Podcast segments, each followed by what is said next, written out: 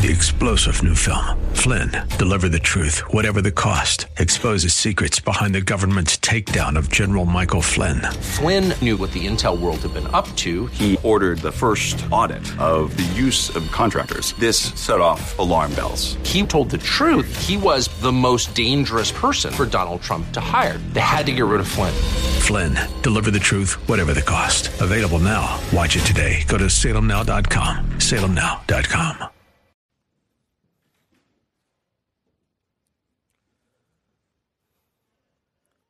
When we talk about the principles of Christian freedom and God's glory, specifically as Christians using our freedom to glorify God, the foundation must be a focus on other people. Serving others, loving others, considering others, preferring others. These are all things that we saw last week as we began our series on freedom and glory. And we have to understand that when God in His Word explains or lays out these truths for us to follow, He's not saying merely others and self, but others before self. Ultimately, we do this because we want the theme of our lives to be the glory of God, to honor Him, to worship Him. And what glorifies God is not selfish pursuits or love of self it is the selfless pursuit of righteousness, which is summed up in a love for God and a love for other people. This is what we've been studying in 1 Corinthians chapter 10, verses 23 through 30, which say this All things are lawful, but not all things edify. Let no one seek his own good, but that of his neighbor. Eat anything that is sold in the meat market without asking questions for the conscience sake, for the earth is the Lord's and all it contains. If one of the unbelievers invites you and you want to go, eat anything that is set before you without asking questions for conscience sake. But if anyone says to you, This is meat sacrificed to idols, do not eat it, for the sake of the one who informed you and for conscience sake. I mean not your own conscience, but the other man's. For why is my freedom judged by another's conscience? If I partake with thankfulness, why am I slandered concerning that for which I give thanks? Starting last week, we've been looking at seven principles in using freedom for God's glory. We saw the first two of these seven last Sunday. We'll finish it off this morning. And the first two were the crux and the cornerstone of Christian freedom. Just briefly by review, the crux being the choice between that which is lawful, that is, that which is allowed in Scripture, anything not express, expressly forbidden or commanded in the Scriptures, we call them gray areas, areas of Christian freedom, versus that which is profitable and edifying for others. In other words, spiritually profitable, spiritually edifying and building up. This is to be done to all neighbors, we saw last week, which simply means all people within our spheres of influence, whether you physically live near them or not, whether you like them or not, whether they are believers or not. But in our next five points, we have a lot to cover. So let's jump right into our third principle in using freedom for God's glory the complacency of Christian freedom. The complacency of Christian freedom. As you are aware, complacency is that feeling of quiet pleasure or security. And there is a measure of security, great security, in using our Christian freedom correctly.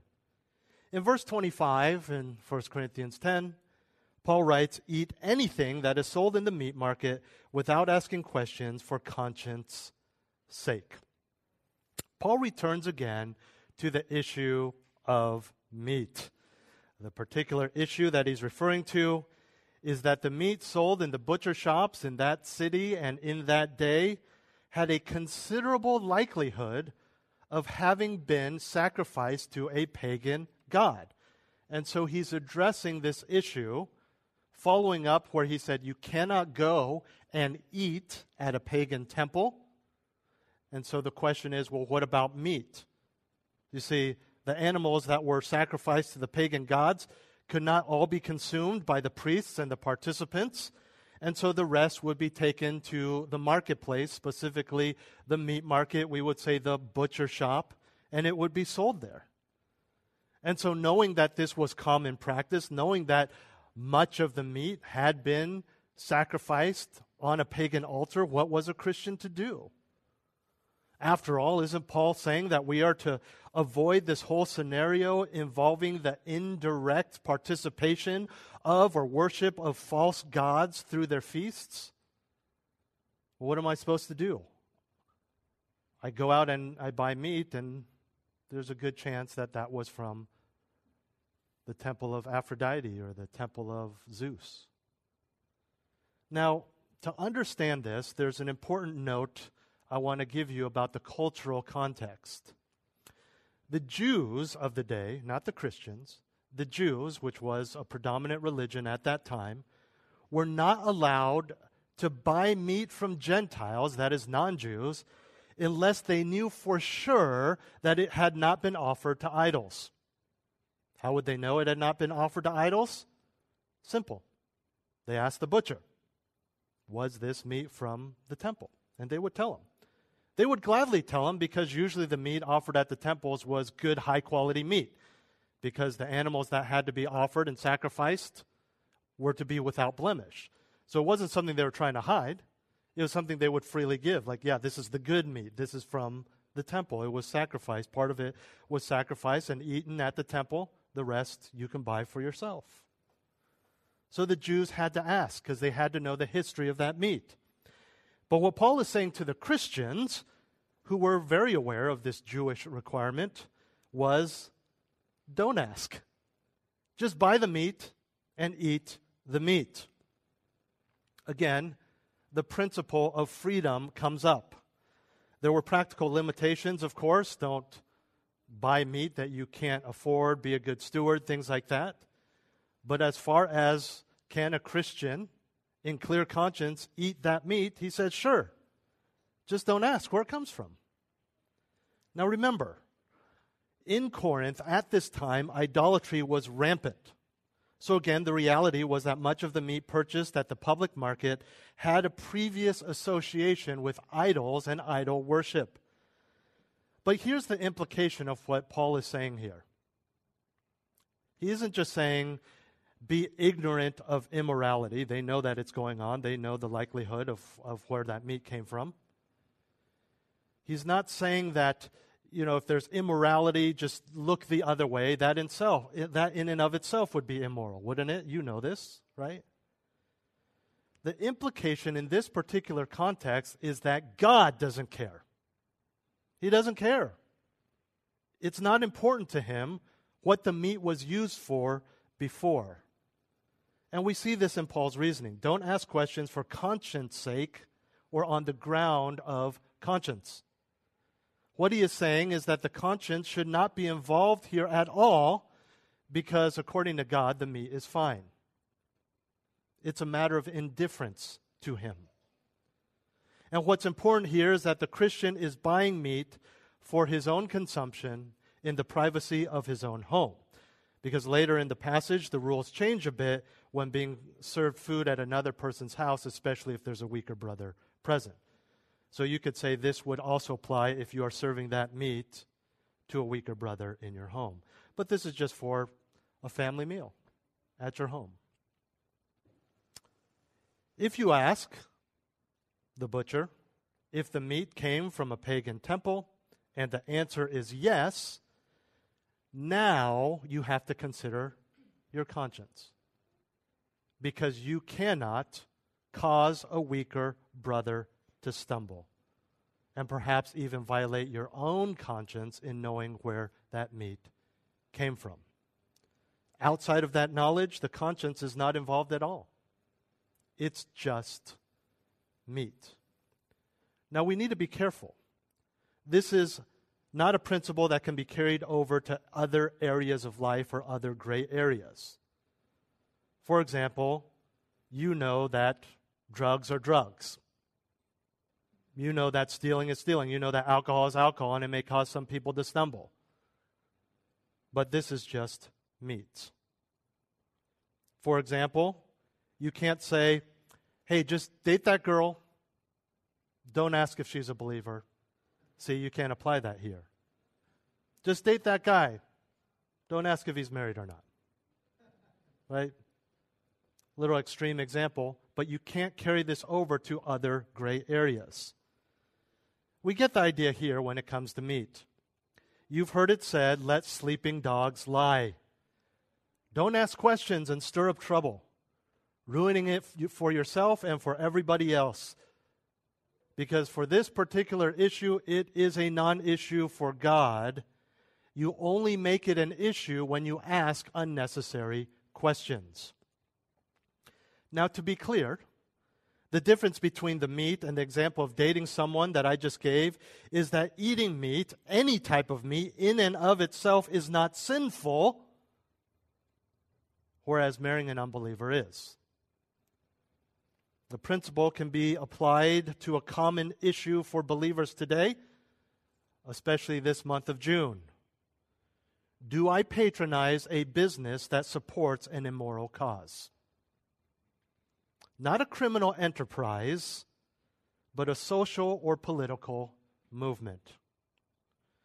Buying a coffee at a cafe and drinking that coffee is not sinful. It's not sinful to buy coffee and drink coffee, right? No one thinks that's sinful, right? I hope you don't. If you do, it's not. I'm sure there are some extreme example of where buying coffee is sinful, but I don't know. Outside of murdering someone for coffee, I don't know. I can't even think of something. Okay, but if you have a God centered issue with giving money to a business that will in turn give money to an LGBT organization, for example, then you have a matter of conscience. The reality today, especially this month, you don't really need to ask because they're flying the flag, they're, they're advertising. There is one fast food restaurant that, in a jab to a Christian run other fast food restaurant, is saying, You buy our chicken sandwich, 40 cents of every sandwich goes directly to that organization. And how do we know we're taking a jab? Because of how they spell the chicken sandwich, and the commercial says, also says, And by the way, we sell them on Sunday. And so, even Christian businesses running their businesses as Christians get mocked, get attacked in some way by other businesses in the name of competition. But what we're talking about is if you don't know, the same principle would apply. Why ask questions? For conscience sake, don't ask and just enjoy your coffee. Just as the Corinthians were not to ask the butcher, Where does this meat come from? Now, again, practically speaking, some organizations are very blatant these days, and so you need to let your conscience be your guide on those issues and on those businesses. But the reality is, just as with butcher shops in ancient Corinth, it is equally difficult to find establishments, especially in the San Francisco Bay Area, that do not support or have affiliations with organizations and movements that we, based on Christian principles, disagree with. But there's some you just don't know, and then Christians often take it upon themselves to go online and investigate the CEO's personal life, to comb through the company's financial statements to see, oh, have they given money to promote abortions or uh, LGBTQ movement. They want to dig, they want to ask questions, and God is saying, just don't ask and get on with your life. And if it's very clear that your money in turn will go to these organizations, then let your conscience be your guide.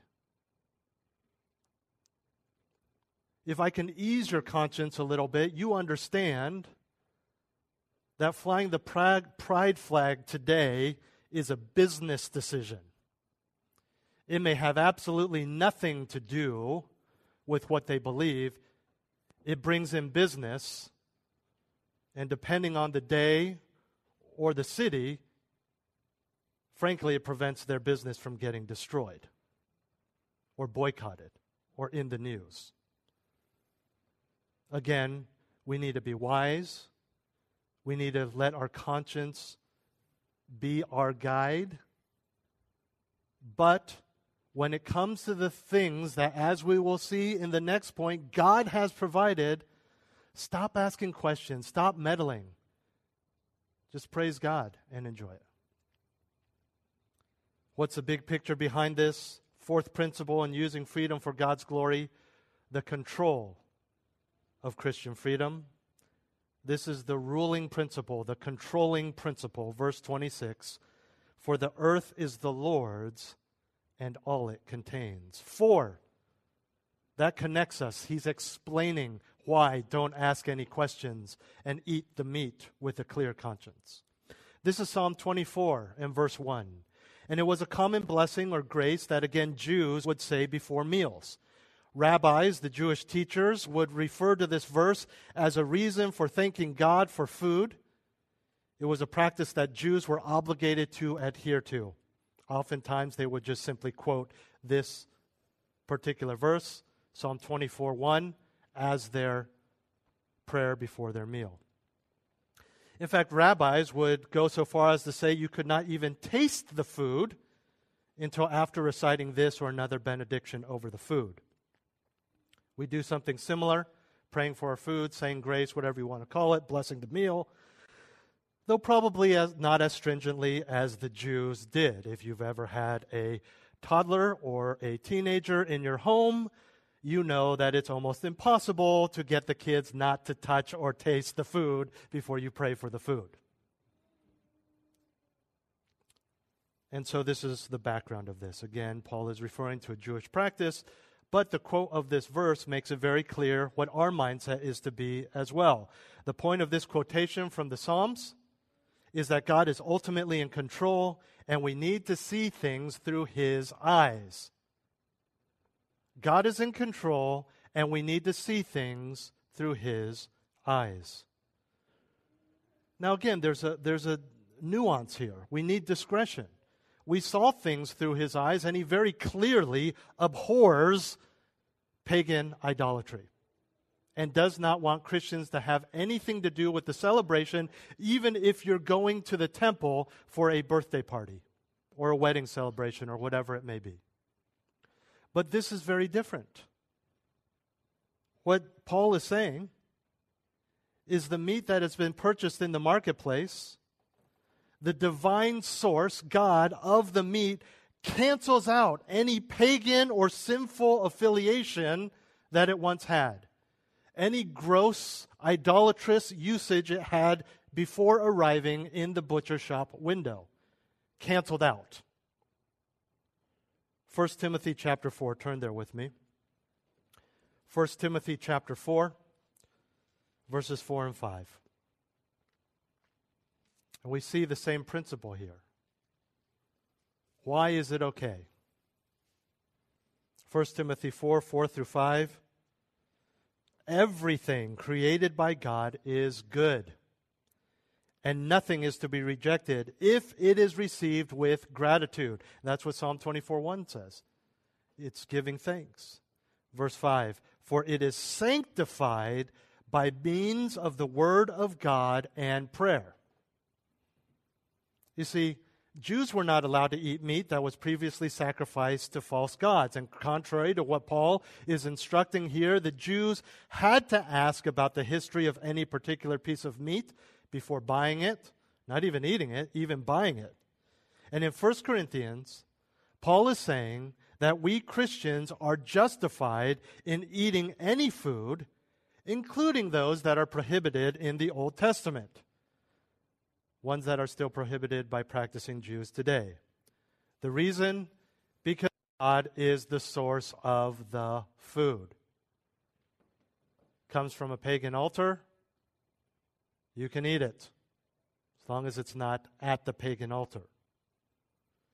You have a feeling that that meat that you uh, just ordered at the Chinese restaurant because of the little uh, idol they have in the corner and the incense that maybe they they uh, somehow dedicated this to Buddha before serving it to you. Don't ask any questions. Just eat it because it's provided by God. It's okay. It's fine. You know, on the mission, field, there was a well known missionary.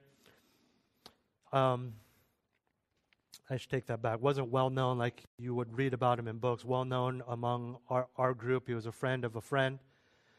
And people asked him, you go to some crazy places and you got to eat some pretty wild stuff. Stuff that you know might make you sick, stuff that you've never eaten before, stuff that isn't cooked and should be cooked, not like sushi, but like other things that only this particular village doesn't cook and eats. What do you do? Because you need to have a testimony. You can't reject it, especially in these villages. Foreigner comes. It's like in the Old Testament. They're, they're slaughtering the fattened calf. They've been saving it for this. They don't even eat this. They don't eat meat, and now they're serving this raw, bloody meat to the foreigner. You can't say no. I have, uh, I know one guy who was the, uh, is the father of my old team leader when I was on the mission field. He went to northern Siberia. Snow three buses high. Okay? They laughed at him when he explained his thick down jacket. He said, That's colder than the underwear that we wear because they're, they're, they're nomadic. And you want know what they did for him? They killed one of their reindeer and gave him the honorary first cup of warm, fresh blood. So, what did this missionary say? You just bless it and eat it. Just bless it and eat it. Very different context. He's blessing it and trusting God that he will not die. But it's the same idea. Don't ask questions. Don't take that reindeer blood and put it under a microscope. Hey, is this has this reindeer you just killed, was it sneezing or limping or anything? Were there any diseases? Are there worms in its stomach? No, just bless it and eat it. Bless it and eat it. And that's what you don't have to drink reindeer blood. We're talking about like Starbucks cafe, you know. But what I'm saying here is is you just praise God for it. it comes from Him. Thank Him for it. Don't ask silly questions. Don't dig into the financials of the company. Don't ask where did this meat come from. Don't ask, hey, you know that little boot up there, was this meat, uh, did you pray over this meat to him? Just enjoy your Americanized Chinese food, your overpriced coffee, your pasta with too much sauce. I don't know, I'm just going off here. What, what do you sacrifice pasta to? Uh, my side point being none of our Americanized ethnic dishes are what you find in the actual countries, but that's beside the point here. Bless it and eat it. The New Testament is not silent on this issue. It is very clear that no foods are to be forbidden, even the ones that the ancient Israelites could not eat. You want to eat octopus? Eat octopus. You want to eat a rock badger? Eat a rock badger. Here's a taboo one. You want to boil a baby lamb in its mother's milk? Did anyone, has anyone ever understood that one? Go ahead and do it. Bon appetit. Just bless it and eat it. It comes from the Lord. He has made it so that all is allowed, even with questionable histories. Questionable spiritual histories. If that's questionable, like it's rotten, I would say don't eat it. I mean, you still can, that's Christian freedom, but as a friend, I would recommend you not. Now, inevitably, there's someone who hears this and says, No, well, what about uh, cannibalism? Yes, I get questions like this, and people just want to stir up trouble. Can I eat human flesh? Human flesh is not food. Just because you can cook it and put it in your mouth does not make it food. Let's stick within the parameters of what we're talking about here. Okay? You can eat the meat. But this brings up another related point. The usage of Psalm 24:1 does not mean that anything within God's creation is allowable. He did create and provide the marble for the pagan temples, for instance. That doesn't mean you should go sit in their worship and enjoy it. Women were created by God. But the women who became prostitutes were also created by him. That doesn't mean you can go and partake and say, well, this is part of God's creation. You get the point. There are still parameters within the scriptures. We still need to stick with the clear teaching of Scripture, and what Scripture says in this case is that the meat does not belong to a demon or a false God, it belongs to the Lord. We need to stop thinking that somehow objects are tainted by evil and that evil resides within the object. If this was true, then you could never use the internet on a library computer or even buy a used car, especially from an unbeliever. Because what if that computer or that car was used for some immoral purpose? It's not tainted by evil. And, and, and sometimes we think this way, right? We know that it's okay, but we like, well, they used it for this, and it just, it just feels like there's something wrong. There's an evil spirit here. No, it's given by God. It doesn't carry over in that way. Go buy a house where someone was murdered. You'll get a great deal. There's no ghosts. There's no evil spirits. It's not tainted. We think this way. We think this way about Halloween. We think this way, way about other cults it doesn't carry over. Psalm 24 1, it comes from the Lord. Now, this is all very helpful in our lives when we deal with gray areas. We are reminded of God's sovereignty and provision rather than focusing on our own fears and anxiety, the what ifs. Where did this come from? It also gives a great appreciation and gratitude for what we have, what God has given us which we'll, Paul will talk about more later. But as he continues, he delves into a very practical example that guides us again in using our Christian freedom for his glory when other people are involved. Our fifth principle in using freedom for God's glory, the criterion of Christian freedom. The criterion of Christian freedom. Look at verses 27 and 28. We're back in 1 Corinthians 10. If one of the unbelievers invites you and you want to go, this means invite to their house, not the temple, their house. Eat anything that is set before you without asking questions, again, for conscience sake. But if anyone says to you, hey, this, this is meat sacrificed to idols, do not eat it for the sake of the one who informed you and for conscience sake. Here's the scene you're invited over to someone's house for dinner. This is a friend or family member who's an unbeliever. In this scenario, you're living in first century Corinth, by the way. And he serves up a, a nice lamb roast. Do you eat it, knowing that this person buys meat from the marketplace and this might have been sacrificed to a pagan god? Very simple, same principle applies. Don't ask questions, enjoy your meal, and share the gospel. Be polite, is what Paul is saying. Act like a lady, act like a gentleman. Accept the invitation, eat everything what's set in front of you, whether you like it or not.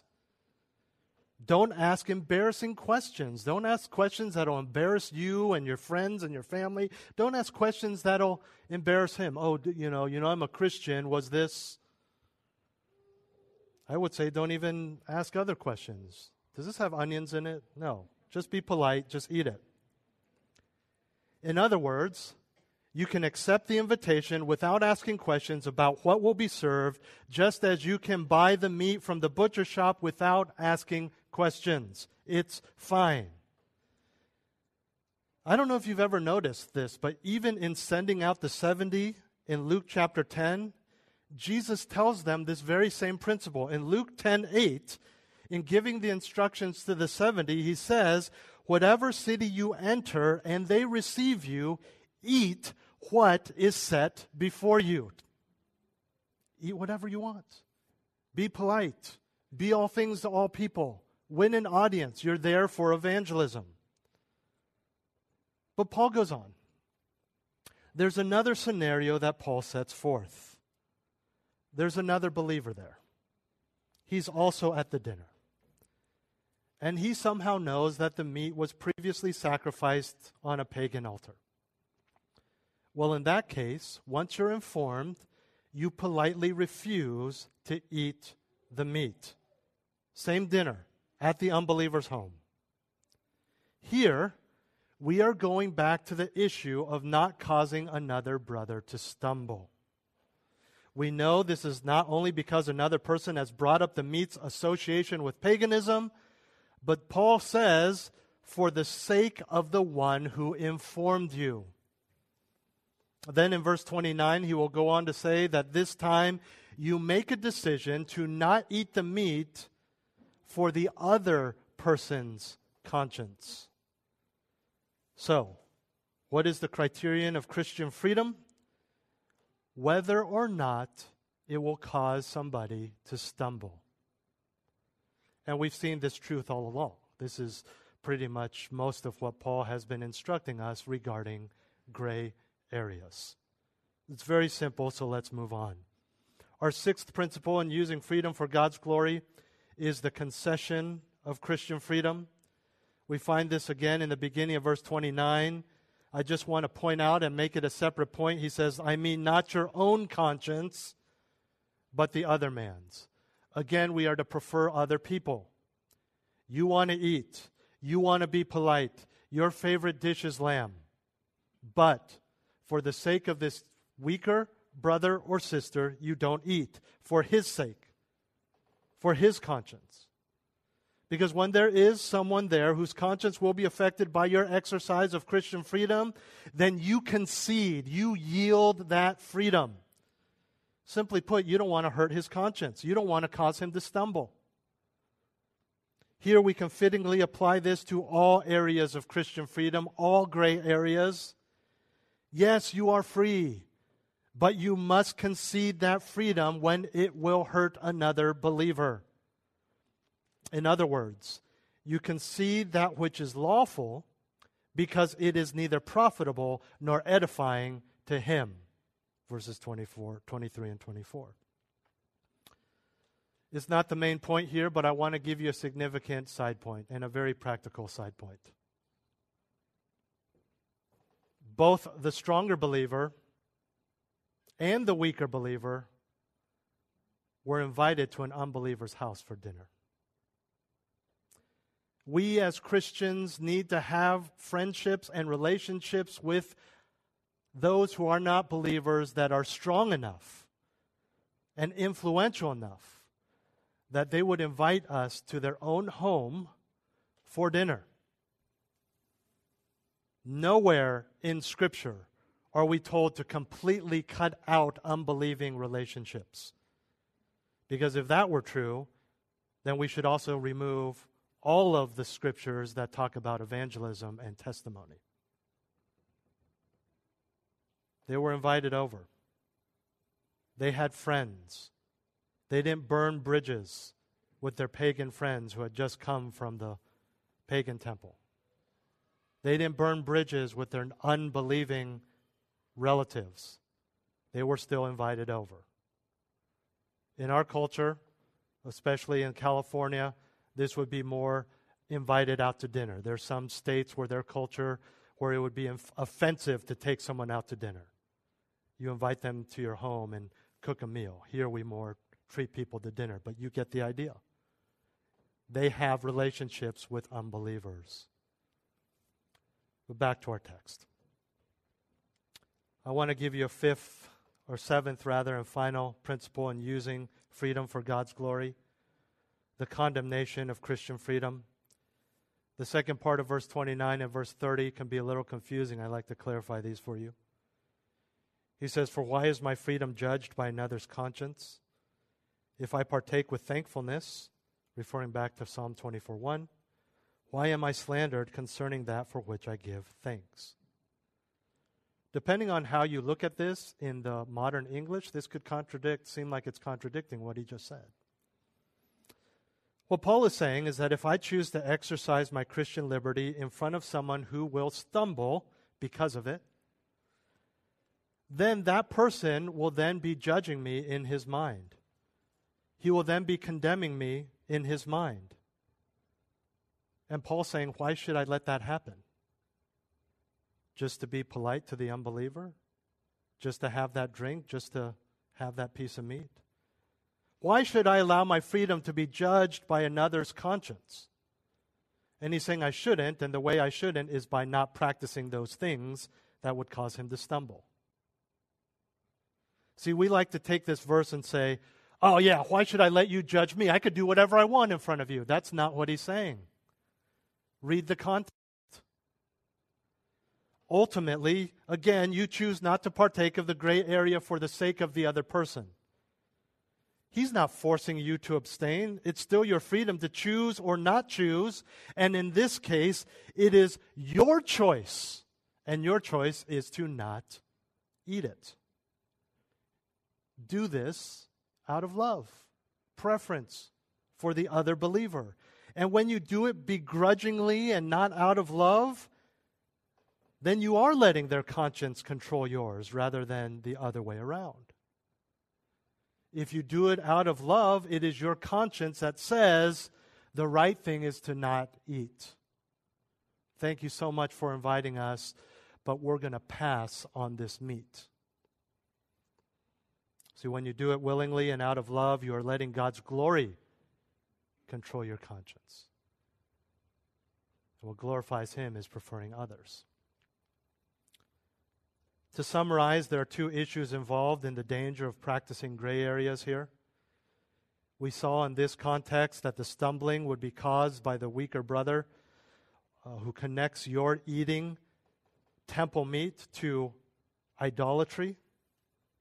One thing leads to another pretty soon, as we saw weeks ago weaker brother is practicing idolatry, even though you never did that, but simply by going to the idol or simply by eating that meat, he says, Oh, that's okay, then this is okay. And he takes it further.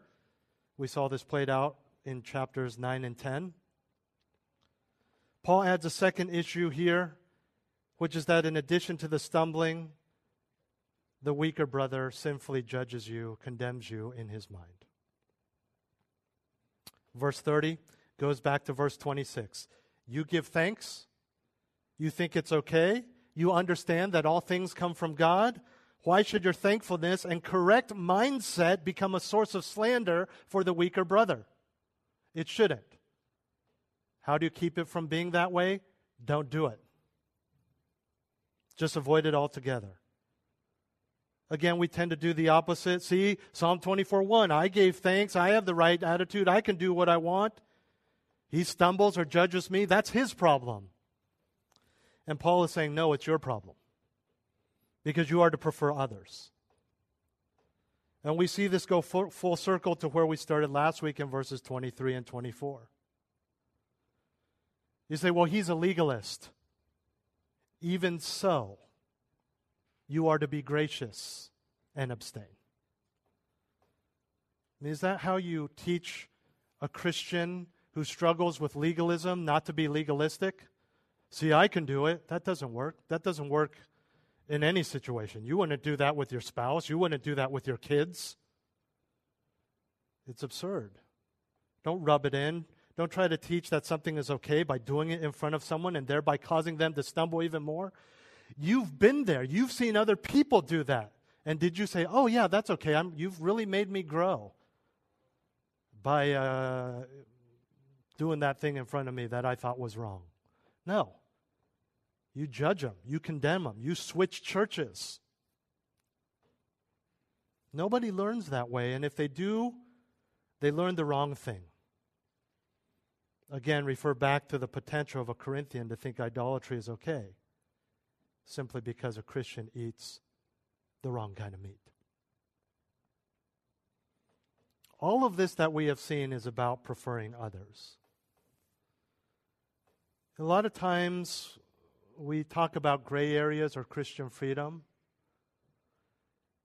and we get, in a sinful way, I believe, hopeful that we will get guidance on how to practice the gray areas as much as possible.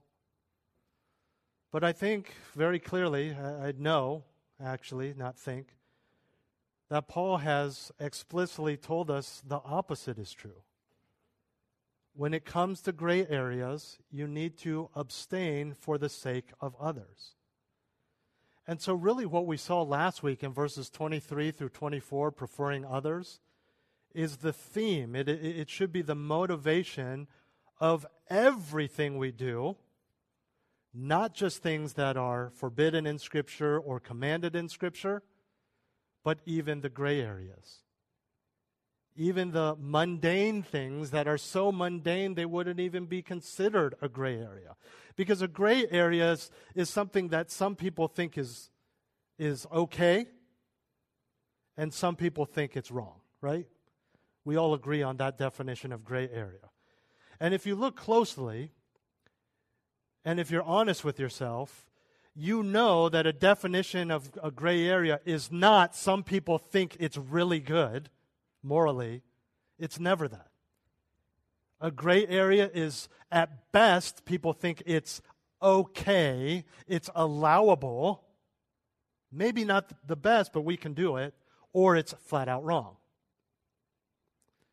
And even in the very definition of a gray area,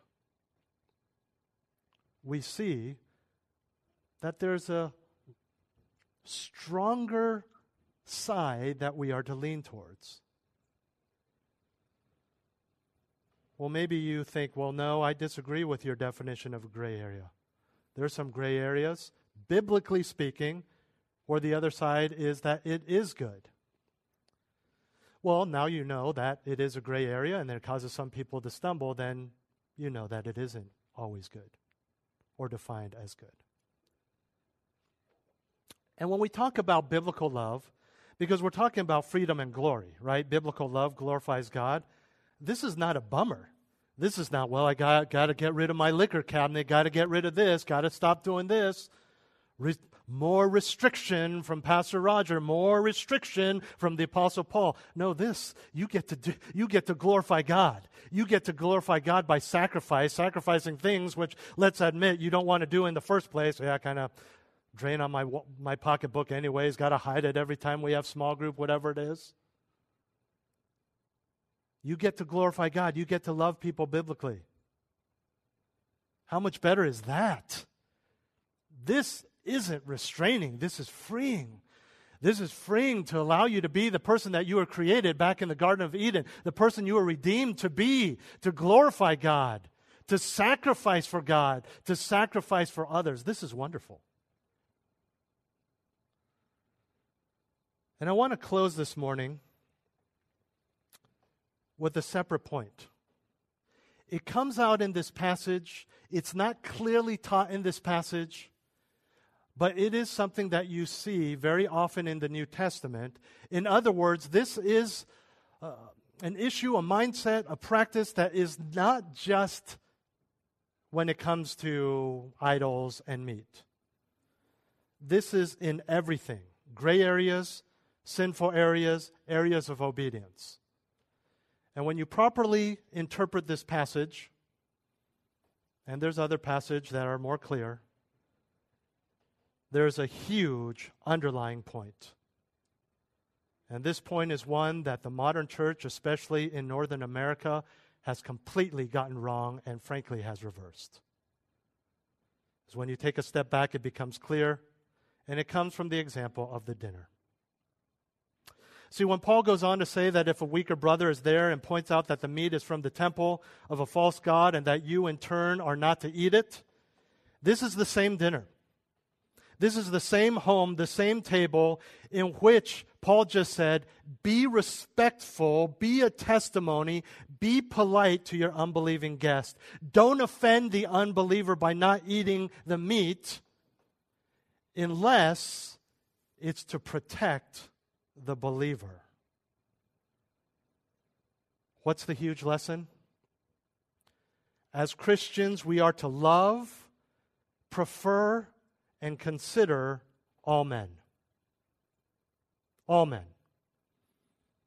But as Christians, we are to love, prefer, and consider Christians over and above non Christians. You are to treat Christians better than non Christians. You are to love Christians more than you love non you are to love Christians more than you are to love non Christians.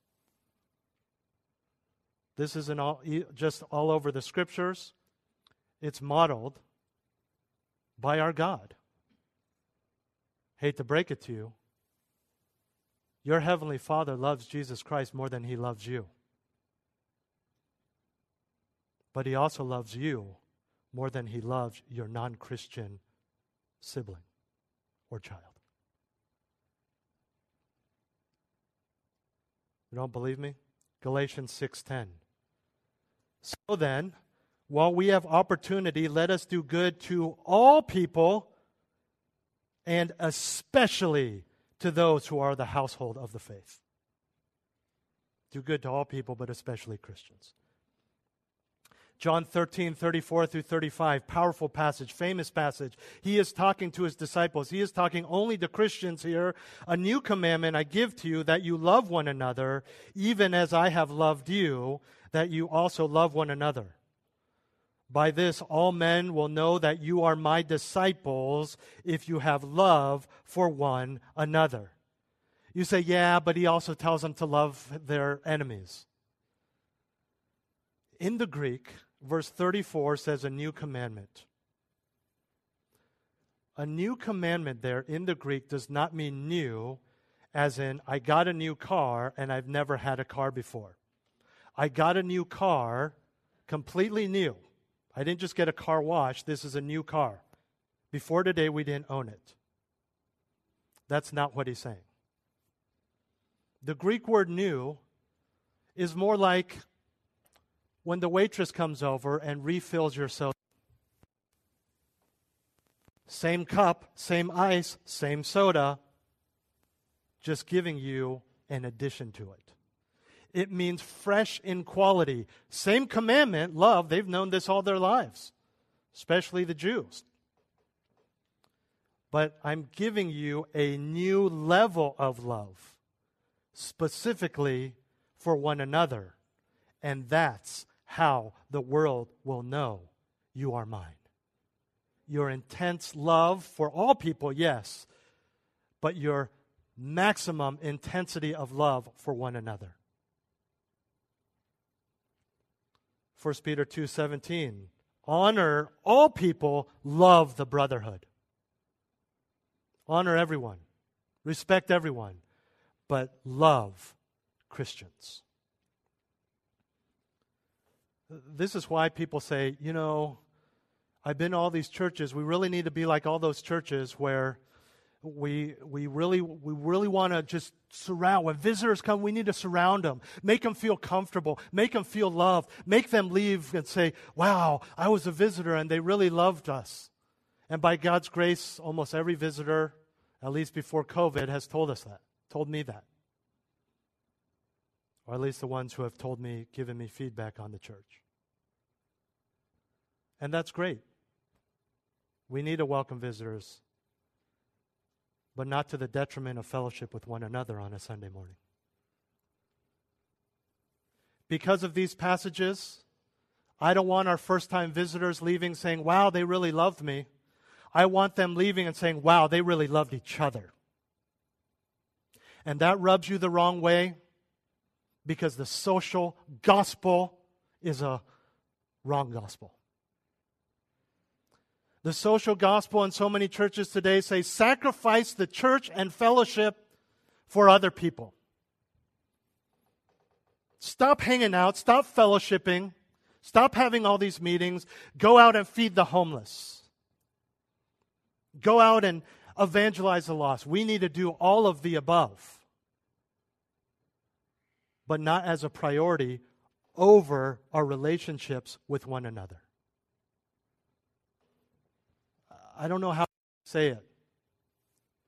Do you want to believe these verses and passages that are so clear?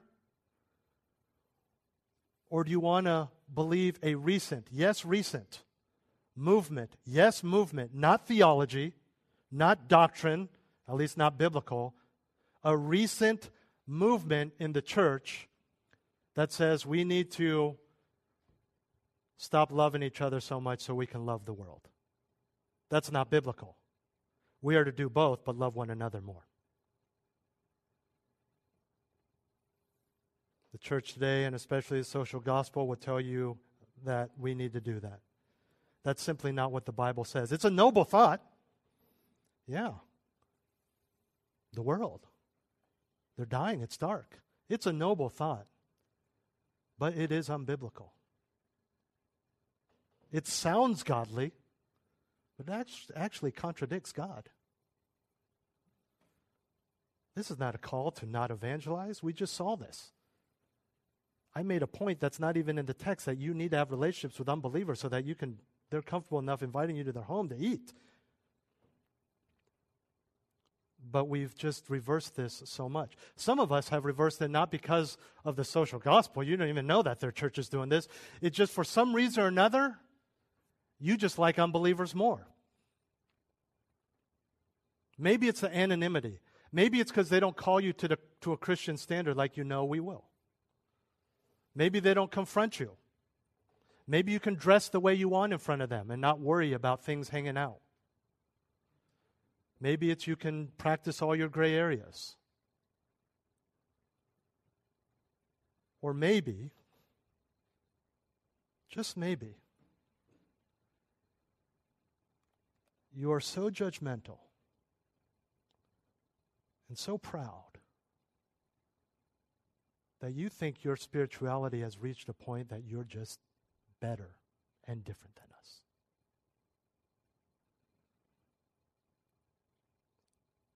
Well, if that's the case, we definitely need you more, so hang out. Again, this goes full circle to that which is spiritually profitable and edifying to other believers. There's a, there, there's a nuance of this to the world, but you can't spiritually edify unbelievers. You can't build them up. There's nothing to build on. They're depraved. Now, Paul will go on and say very clearly, we'll, we'll talk about in the next, in the coming weeks about evangelism and being a light to the world. But here it's talking about building one another up. And so, with that principle and that focus and priority in your lives and in the gray areas, Let's use our freedom wisely. Let's use our freedom in a way that aids the church. Let's use our freedom for God's glory. Let's pray. Heavenly Father, thank you for the opportunity to look at your word and for the clarity of your word. I pray that we would be a people who are uh, just careful, Lord, though we Probably none of us would find us in this exact situation. May we have the right view of gray areas for the sake of your glory and for other people. May you help us cultivate a love and a preference for other believers and for the world. Help us to understand your call for a prioritization of our love for you followed by the church, followed by the world. Help us develop that. Help us to play that out. Father, in times when we struggle with wanting to be around other believers, when we find the world more comfortable, unbelievers more comfortable, whether it's because of our sin or because of our love of sin or pride, whatever it may be. I pray that you would help us to value those who are like minded, those, as we saw a few weeks ago, that we share that common communion with as we celebrate the Lord's table, an understanding of your sacrifice, a sharing of our redemption. Help us to love biblically you, the world, other believers in a way that you desire us to, and to root out the barriers to that in our own lives. Pray these things in Jesus' name. Amen. Well, let's